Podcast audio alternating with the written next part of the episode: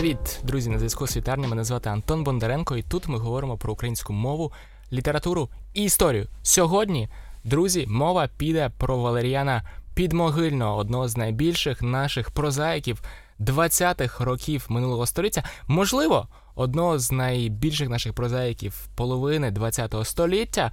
На жаль, друзі, він належить до розстріляного відродження, а отже, його знайшла невідома рука ката у 37-му році, десь на Соловках, е, в урочищі Сандармох, до речі, 3 е, жовтня чи листопада. Але почекайте, чому одразу про смерть? а? Сьогодні говоримо не так про творчість письменника, що ви його певно знаєте, особливо ті, хто недавно школу закінчив, по роману Місто, що є зараз у шкільній програмі.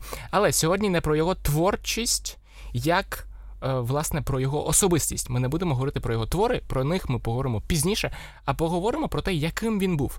Спробуємо скористатися, власне, ми скористаємося кількома спогадами Юрія Смолича, його друга, е, також товариша його по Перу. Він був письменником.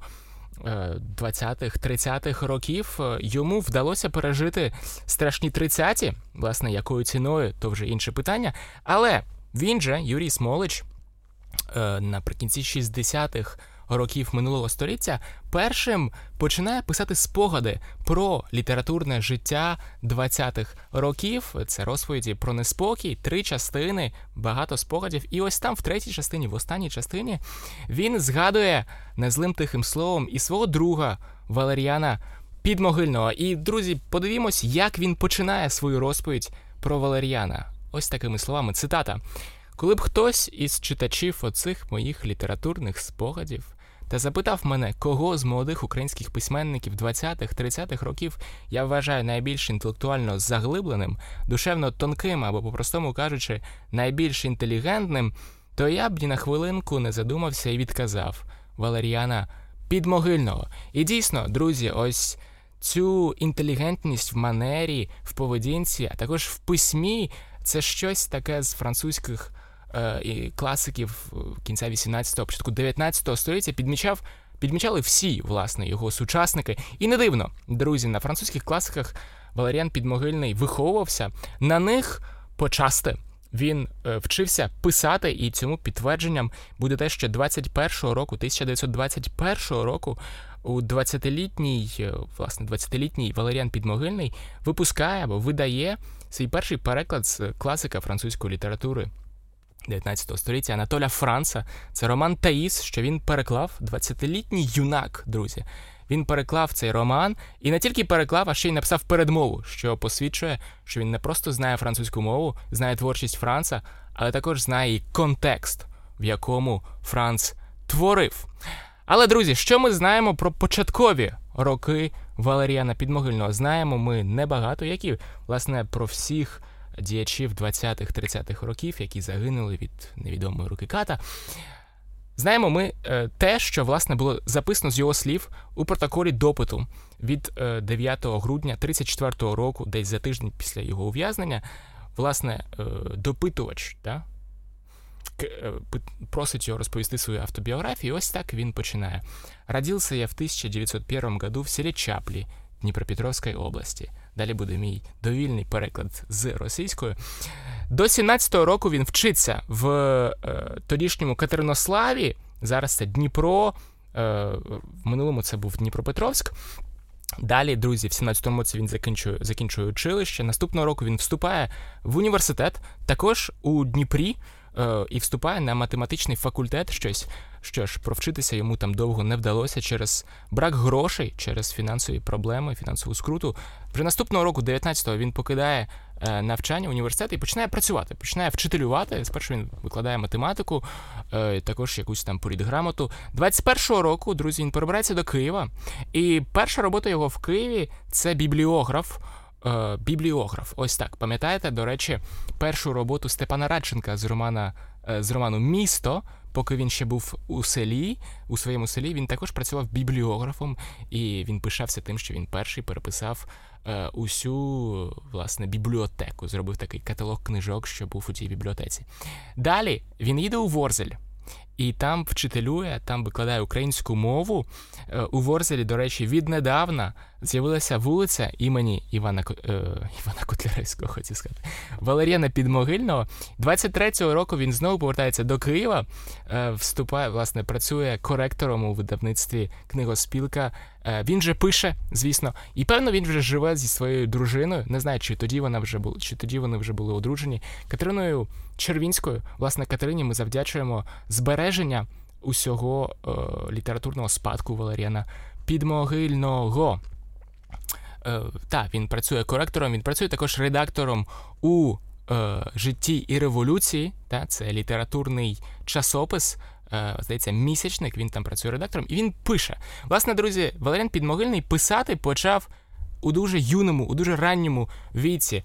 Е, тисяча народився він в 1901 році, а в 1917-му він вже видав перше своє оповідання, важке питання. І далі за цим в 18, 19, 20 році виходить низка невеличких оповідань, таких собі новел. Це і старець, і пророк, і добрий Бог.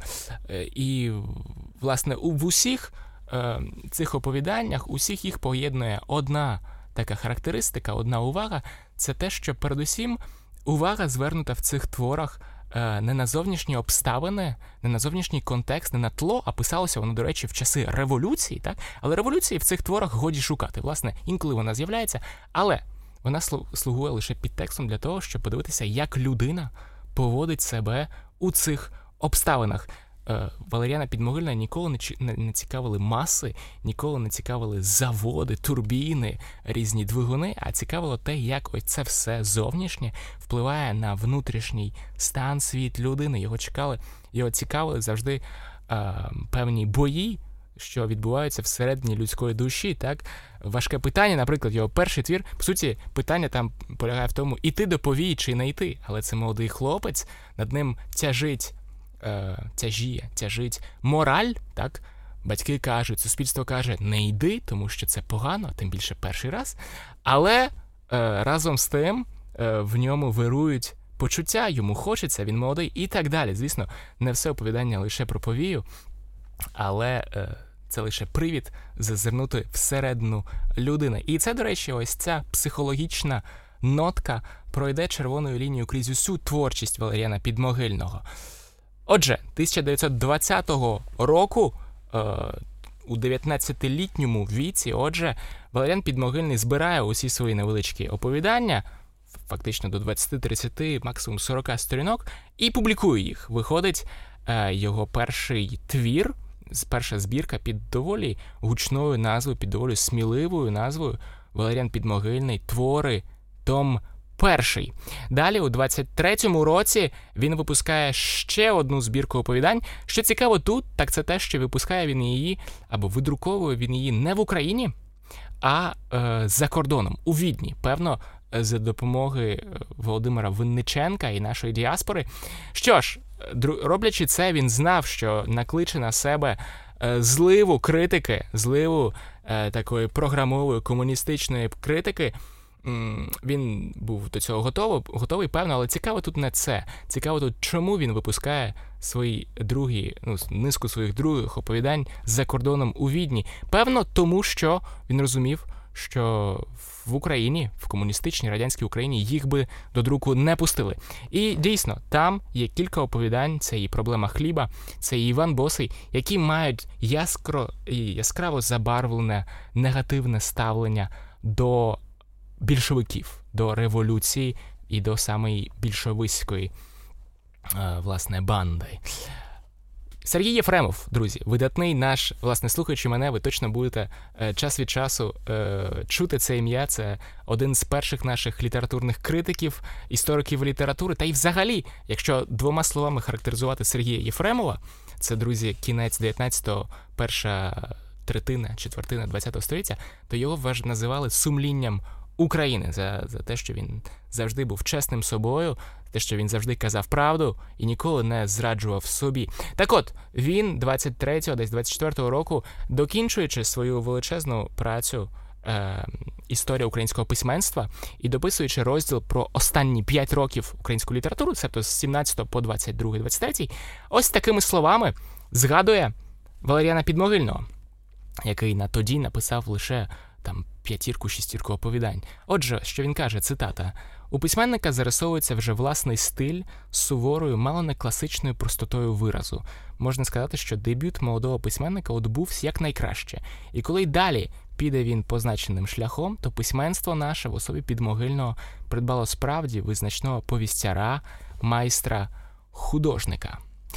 Тим часом, друзі, Валеріан Підмогильний власне пише, працює і також доєднується до літературного київського кола. А з 24-го року він належить до київської ланки. Це одне з двох угруповань на той час в Києві, власне, була ланка, і були також неокласики. І всі ці члени, всі члени цих організацій об'єднань е, були вільні і до власне були не програмові, а творили так, як вони хотіли. До ланки, наприклад, належав також Антоненко Дер... Борис Антоненко Давидович або поет Євген Плужник, або Григорій Косинка, повістяр. Так з 26-го року ланка перейменовується на Марс. Марс, до речі, це. Не пам'ятаю, як це називається, але воно розшифровується майстерня революційного слова. І фактично, пам'ятаємо, друзі, що 26-го року, того ж року, себто у Харкові створюється Вапліте, вільна академія пролетарської літератури на чолі з Хвильовим, Яловим, Кулішем, Йогансом, та це всі відомі імена. І фактично Марс стає київською філією Вапліте. А зараз, друзі, повернімося знову до Смолича.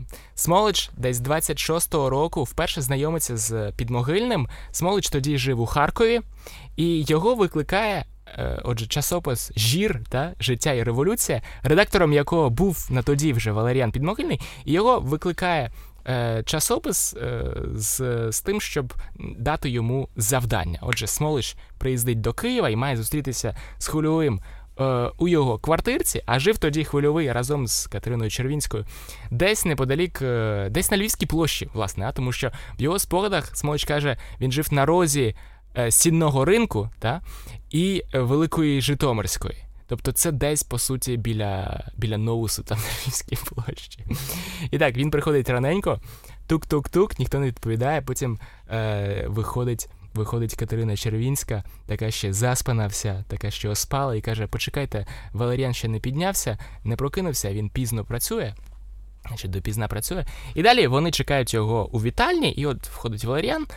І, власне, цитата: посередині височила пузата каравка з рідиною зовсім прозорою. І Валеріан відіткнув її, нахилившись до моєї чарки. Ні, ні каже Смолич. Я взагалі майже не п'ю горілки, а вранці, наче серце, ще ніколи в житті не наважувався. Я теж мило і якось навіть ститкувато посміхнувся підмогильний. Така ніякова посмішка раз у раз осявала його обличчя, і він поспіхом відставив каравку далеко на буфет. Думав, каже підмогильний, може, ви споживаєте, та й взагалі, знаєте, між людей ведеться. Далі, отже, е, Валеріан викладає йому суть завдання, він просить Смолоча написати огляд театрального життя. Це все велика робота, займе вона приблизно рік. І далі залом Смолич каже «Е, згода. І тоді, цитата, Валеріан раптом потягнувся назад до буфета і взяв каравку з горілкою. Ну, мовив він з тією ж такою соромливою поміс... з тією ж таки соромливою посмішкою. Тепер уже хочемо чи не хочемо, а мусимо зачаркуватися з цієї нагоди. На добрий скуток справи. Скуток, друзі, це типу результат на добрий результат справи. Все одно, колись то з якоїсь нагоди і вам, і мені, а доведеться таки перехилити чарку й на че серце, навіть з примусу, то нехай вже буде нам обом ця наука з такої гарної нагоди. Ось такий невеличкий начерк до вдачі підмогильного. Далі, друзі, продовжує Смолич. Е, повертаючись е, до Києва, а він е, тоді виходить, їздив частенько. Він власне писав статті, давав їх підмогильному на редактуру, і він, до речі, каже, що підмогильний був одним з найкращих редакторів, що їх знав Смолич за свого життя. А також під час цих наїздів на Київ, власне, підмогильний часто влаштовував Смоличеві культурно-національні рейди, як останній їх називає, Києвом, та по суті, екскурсії, але з таким підтекстом культурно-національним. Інколи до цих екскурсій приєднувалися Плужник, Тенета, це також письменники е, київського контексту 20-х років. І, власне, одного разу вони йдуть на Аскольдову могилу. Аскольдова могила е, це там, де власне похований або пам'ятник був Аскольду, так, е, одному з е, засновників Києва. Але також на тому місці тоді були могили крутівців, та це тих студентів, що загинули в бою проти більшовиків під крутами. І от що каже Валеріан. Власне, вони стоять, бачать, бачать ці хрести крутівців, і ось його слова. Цитата: Вважайте, товаришу Юрію, коли б на той час я вчився у Києві, а не в Катеринославі, то, мабуть, що й мені лежати в цих могилах. Звісно, далі Смолич перевертає все або е, присвоює, ну, як це сказати, надає, власне, каже за за, за підмогильного те, що, певно, підмогильний не сказав. Ну, мовляв, типу, але потім я радий, що ми зрозуміли, хто був нашим, а хто був не нашим. Не певний, що підмогильний це казав, радше швидше за все він цього не казав, але пам'ятаємо, що Смолич, пишучи ці, е, ці спомини, пише їх у часи доволі складні для української культури. Це 70-ті роки, це роки репресій, повторних нових репресій проти проти українського письменства, особливо проти української молоді. Тож, згадавши крути, згадавши ось такий вираз е, Валеріана Підмогильного, йому треба було якось це все за, замазати загалом. 27-го року. Друзі, підмогильний нарешті виходить з великим твором. До цього він писав, як ми вже сказали, новели і оповідання. 27-го року він Е, пише і, і друкує свій роман Місто. Роман Місто, друзі, це один з перших інтелектуальних романів. І і тут вже автор виходить, е, власне, він поєднує свій психологізм, що вже проглядається у його перших творах, а також ось той інтелектуальний роман, що, певно, він перейняв від французів. Насправді, у, у романі багато у творі, багато діалогів, і ці діалоги є тим місцем, що передають ідеї і певні світоглядні. Ем, переконання головних героїв. так? 27-го року випускається цей роман. Е, зустрічають його спочатку дуже чудово, власне, і він розходиться. Е, вже наступного року йде другий наклад, його розкуповують. 30-го року роман Місто буде перекладений на російську мову. Але з 28-го року, друзі, з хмари згущуються над українською культурою, власне, над українськими е, письменниками, зокрема, і 28-го року прокидаються перші голобельники. Голобельники, друзі, це означає критики, такі критикани партійні. Вони звинувачують Валеріана у буржуазному націоналізмі і так далі. І фактично, після 27-го року е, Валеріан вже не друкує своїх оригінальних творів. 30 29-го він переїздить до Харкова, сподіваючись, це тодішня столиця Української Республіки, сподіваючись, що в Харкові, власне, де ще більше вирує літературне життя, йому буде простіше, буде менше перепон, буде менше заборон, але так не є. І 30-го року він пише свій другий великий роман, невеличка драма, що називається. Про нього ми якось окремо поговоримо. Це чудовий роман, е, також великий, також інтелектуальний. Там вже яскравіше постають проблеми е, національні і українізації, і Україна, Росія і так далі. Але е, він не був надрукований, друзі, за життя е, Валеріана Підмогильного. Побачив він світ на еміграції у діаспорі лише в 50-х роках. Тим часом, власне, життя стає складнішим, тому що е, свого е, друкарні не приймають, Валеріана продовжують критикувати, і тоді він віддається повністю перекладам. Власне, навіть ті твори е, з французькою перекладені на українську, що виходили без підпису Валеріан Підмогильний як перекладач, всі все одно знали, що їх переклав Валеріан Підмогильний. Всі, навіть його критики-вороги, е, власне. Визнавали, що Валеріан Підмогильний це першокласний перекладач з французької мови, і над цим він працює, він очолює е, низку великих проєктів. Це і, і, і повні переклади творів Мопасана, і Бальзака, і Дідро, і дещо він таки перекладає. Зрештою, е, друзі, 32-33 рік Голодомор в Харкові всі про це знають, це відчутно. Е, але, власне, більшість мовчить, мовчить, тому що бояться щось написати, тому що написати нічого вільного не можна. Е, підмогильний все ж таки реагує на на те, що відбувається, на цей геноцид українського народу. Він пише невеличке оповідання з життя будинку. Власне, з 29-го року, з 30-го року, він живе в будинку в будинку слово, та це будинок письменників у Харкові, з якого з 33 по 34 року зникли майже всі мешканці. Так от він пише е, повість, е, власне, оповідання з життя будинку, і тут ми догадуємося, що це будинок слово, в якому він трохи критикує владу, звісно, доволі помірно, але все одно ми бачимо, е, як, наприклад, він каже, що за цього режиму, за цієї влади, власне, людина, що колись була аристократкою, людину, що колись була аристократкою, можна ось так випхати зі своєї квартири і запхати в якусь клуню у підвалі, наприклад. Так? З тих же спогадів Юрія Смолича, друзі, він доходить до кінця вже шляху підмогильного. Він каже, що е, наприкінці, отже, 32-33 рік, підмогильний здебільшого перекладав, але у перервах між перекладацькою працею він також працював над романом. Е, І, власне, підмогильний зачитував е, уривки з цього роману, особливо початок. І Смолич пише, що невеселе то було чтиво. Ще пак, Юрію, а? звичайно, що невеселе, бо Валеріан писав те, що бачив. Маємо останній твір від Валеріана Підмогильного, датований 34-м роком, що називається Повість без назви. Власне, швидше за все, він не закінчений. І швидше за все, це був початок того роману. Це чудовий. Це чудова інтелектуальна річ, де багато дуже монологів, де багато діалогів, де багато філософії. І наприкінці постає питання значення мистецтва, а особливо питання того, яке мистецтво матиме життя після смерті, да, або життя в майбутньому. І там головний герой каже, що тільки правдиве мистецтво, тільки мистецтво, що відображає те, що коїться, те, що відбувається на дворі, матиме життя після смерті автора, а не таке, що у часи голоду або у часи крові і репресій малює мальовничі пейзажі. Валеріана Підмогильного заарештовують на початку грудня 34-го року, як і багатьох, як і косинку, е, як і плужника. Заарештовують спершу це вирок розстріл, так, але далі його замінюють на 10 років ув'язнення, власне, таборів.